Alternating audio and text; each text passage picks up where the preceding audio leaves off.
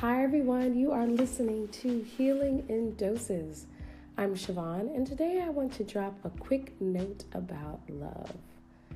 Over the past few weeks, I've been blessed with deep conversations around what it means to love and be loved in 2018.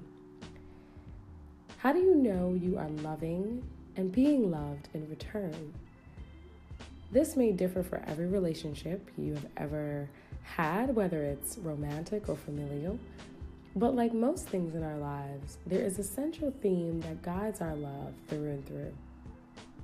Many of these conversations around love in 2018 were prompted by Valentine's Day, which for some is a day filled with joy, beauty, and romance. For others, it is a day of nonsense built by Hallmark to make an extra dollar. It's amazing how polarizing this day can be as awareness heightens around who gets roses and who don't, who has dinner plans and who don't, who is hashtag forever alone, who is bitter, who is not. We figure out who is madly in love or quite delusional about how they feel about someone. We might see who isn't in love like they once were, or who is in deep, deep commitment. All of this can spark thoughts on how in love we are, how bad we want it, and if we can recognize love when we see it. One convo I had recently began with me doing a little bit of eavesdropping, uh, mostly overhearing someone say, Oh, yay, it's Valentine's Day. The day everybody pretends they have no problems and that they love the person they're with unconditionally. Now, y'all know I needed to ask some questions because I love love. So I needed to see what was going on behind the commentary. It would be easy to dismiss this person as being hurt or lonely, but I felt there was much more to the story and something I needed to investigate. Were they having problems? Did they not have a Valentine? What's the deal? In the end, this person wasn't lonely, they weren't bitter. They simply saw love and the communication of affection in a whole different light. For them, this day was false, and it masked the reality of what it means to be in a partnership with someone. Now, that may be true, I still needed to know why they would detest an opportunity for people to be unapologetic about how they felt about someone, especially when that love is rooted in genuine connection. I needed to know what love looked like through their eyes. And the response I got was equally endearing and powerful. They said that love is service. You are in service of someone else, Siobhan, fully committed to their well being, their happiness, their liveliness.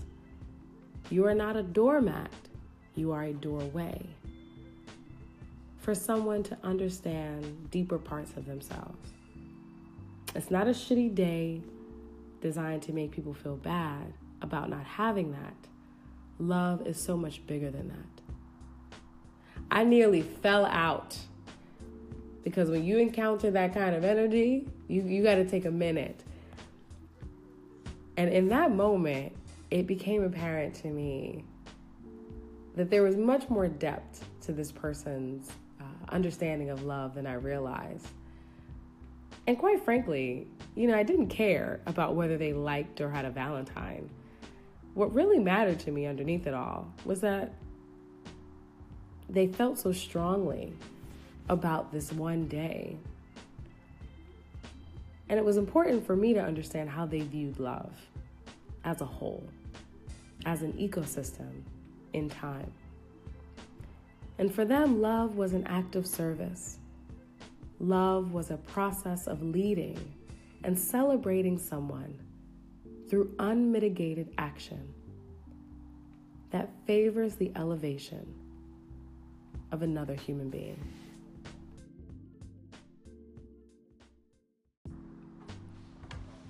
Now, this. This is the moment I got to thinking about what love looks like in our present day.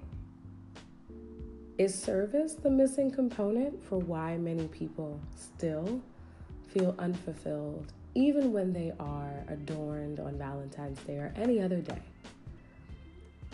Is the idea of being in service of someone else something we've lost along the way? Is being in service of others a path to love itself? Now, service in love can take on many forms. To be of service of anything is to give of oneself and support of a thing, a person, a purpose bigger than your own individuality. In love, it may include a few how are you texts or random calls in the middle of the day but sometimes service can look a little bit different from a lover's point of view. It can be ensuring that the covers are over them when they sleep. Service can also look like choosing to not be an asshole when they are telling you highlights from their day. It looks like listening. It can manifest in being truly excited about their opportunities promotions, possibilities, even when your life is stalled at the moment. It feels like kindness, it feels like respect. It can look like making a cup of tea with buttered toast in the morning after the biggest blowout from the night before. It looks like you clearing the path for the other person to be their best self no matter what may be happening in your own mind. Service and love lives outside of you.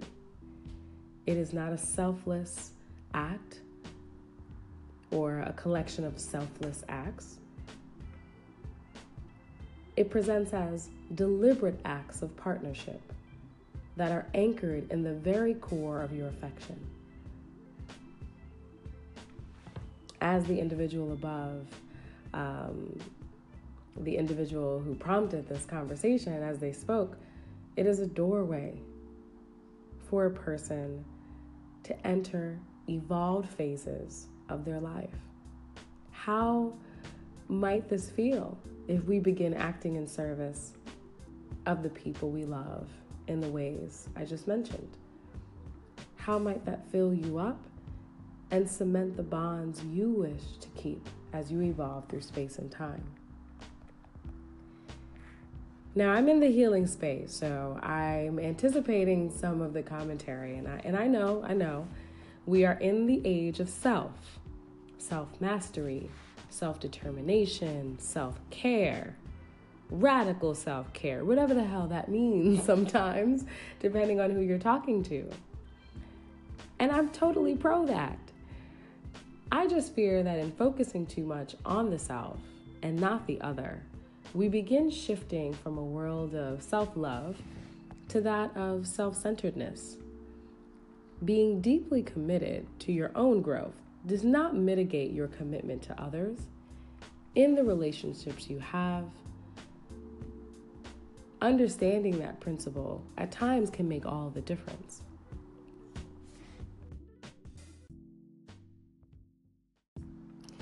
This is important for us to recognize if we are on our healing journey, as that journey tends to lead us down a path of selfhood.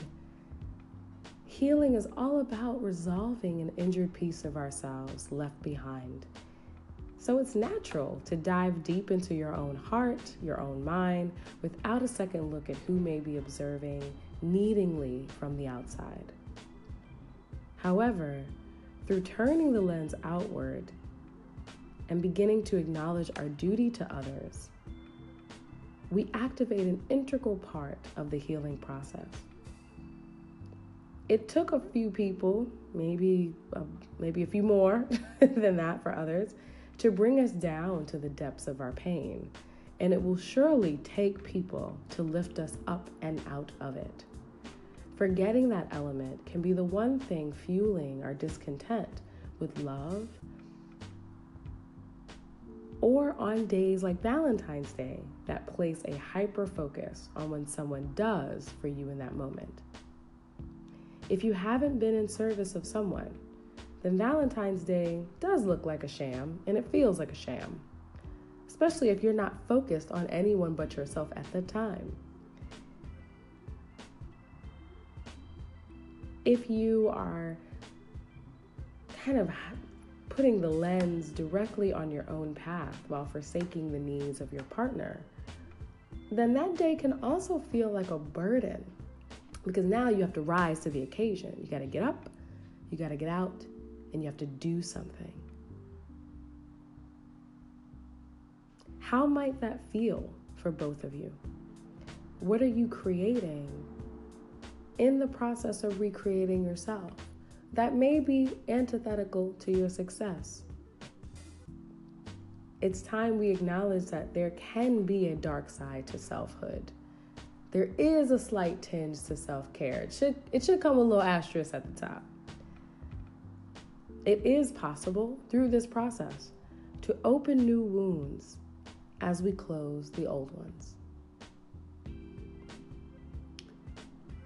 So, that is my short little note on love and love being an act of service.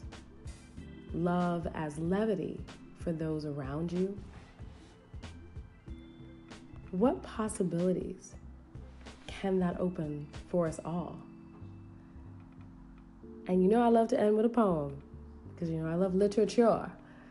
So, to illustrate this, I leave you with a quote from my girl, Nayyirah Waheed, who writes Things that should be asked often in every relationship How is your heart?